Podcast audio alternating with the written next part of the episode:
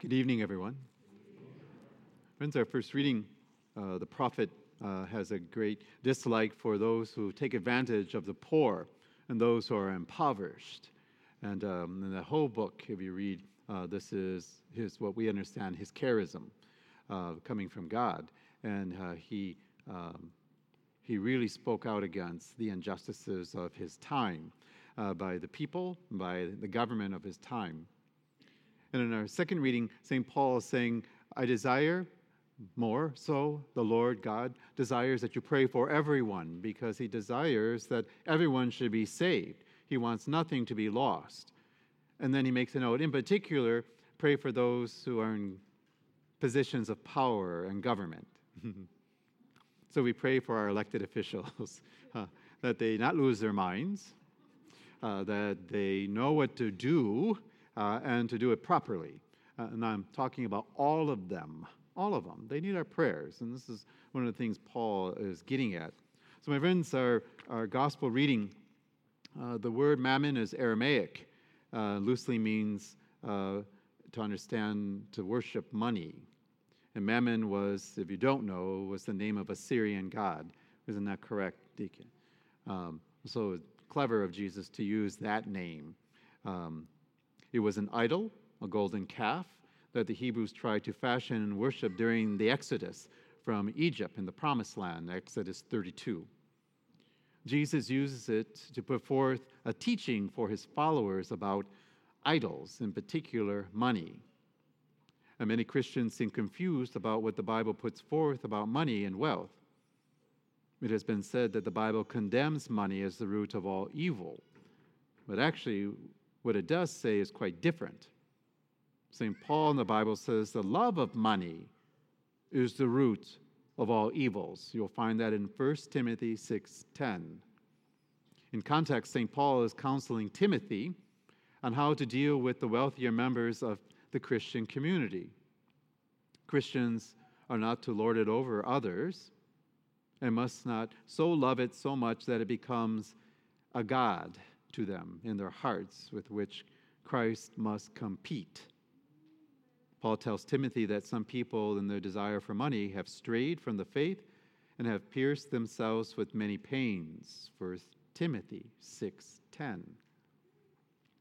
Money in itself is neutral. It's just a medium needed to conduct business, uh, to pay for goods and services. Money can be good or bad depending on how we acquire it, what we are doing with it, and what it does for us ultimately, or to us. For example, recall the parable of the Good Samaritan. Money was used to help someone in need. Or the story of Lazarus outside the doors of a wealthy and very powerful king. The king did not use his wealth or influence to help anyone but himself. The gospel does not condemn money, does not condemn the rich or wealthy, but it warns of the ease with which money can captivate and thus enslave the heart of those who have it. Money is a very serious matter. The love of money, the great desiring of it, or the craving of it, is a problem. That is mammon. And many folks have clearly made money their mammon of choice. It has compromised people in the secular world, it has compromised leaders in the churches. It is a very old idol still wandering around the venues of the modern world in search of new worshipers, and many has it found. Christ gave us the principle by which we are to deal with money and to deal with wealth. He told us to trust in God's providence and to prioritize God's kingship over our hearts. If we do this, all the other things in life, including money, will fall into its proper place.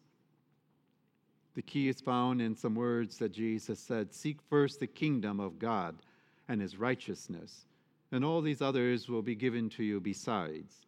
Matthew 6:33.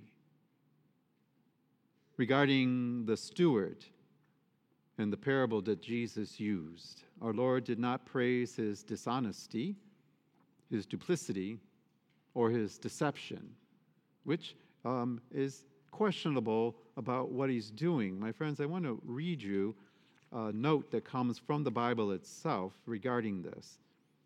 The parable of the dishonest steward has to be understood in the light of Palestinian customs of agents of their time, acting on behalf of their masters and the usurious practices common to such people, meaning the steward. The dishonesty of the steward consisted in the squandering of his master's property, Luke 16:1, and not in any subsequent graft. The master commends the dishonest steward who has foregone his own commissions on the business transactions that were rightly his by having the debtors write new notes that reflected only the real amount owed the master, minus any of the commission due to his steward. The dishonest steward acts in this way in order to ingratiate himself with his debtors because he knows he is going to be dismissed, fired from his position. The parable then teaches the prudent use of one's materials. That comes directly from a notation within the Catholic Bible. So, my friends, Jesus praises the steward for his ability to apprise the situation, his acuity in coming up with a solution, and not wavering from the plan for saving his life. I would say that Jesus would hoped he would made other decisions, but this is the one that he made. Now Jesus puts forth then if his disciples possess similar discipline, dedication, and determination, not dishonesty, the ability to make a decision and then stand by it. In their service of the kingdom of God, Jesus suggests that they would do great things then for his heavenly Father.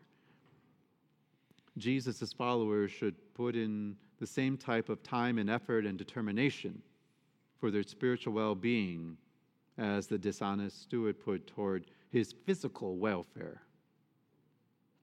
Jesus used the example of the steward in the parable because it was relevant, and it still is today. So I had to look um, to see what would be, what are some other practical things to look at in our time. Perhaps other images closer to home can enlighten this parable. If your child suddenly takes ill, a parent will rush to the ER. Isn't that true, Dr. Taylor? ER doctor, without delay, and usually driving the emergency room or ED staff crazy, right? And they'll spare no expense, and rightly so. Yet, if that child was endangering their spiritual life because of the places they visit on the internet, the gamings that they are playing, the parent is often slow in taking decisive actions. Understand? Same could be said of one's car.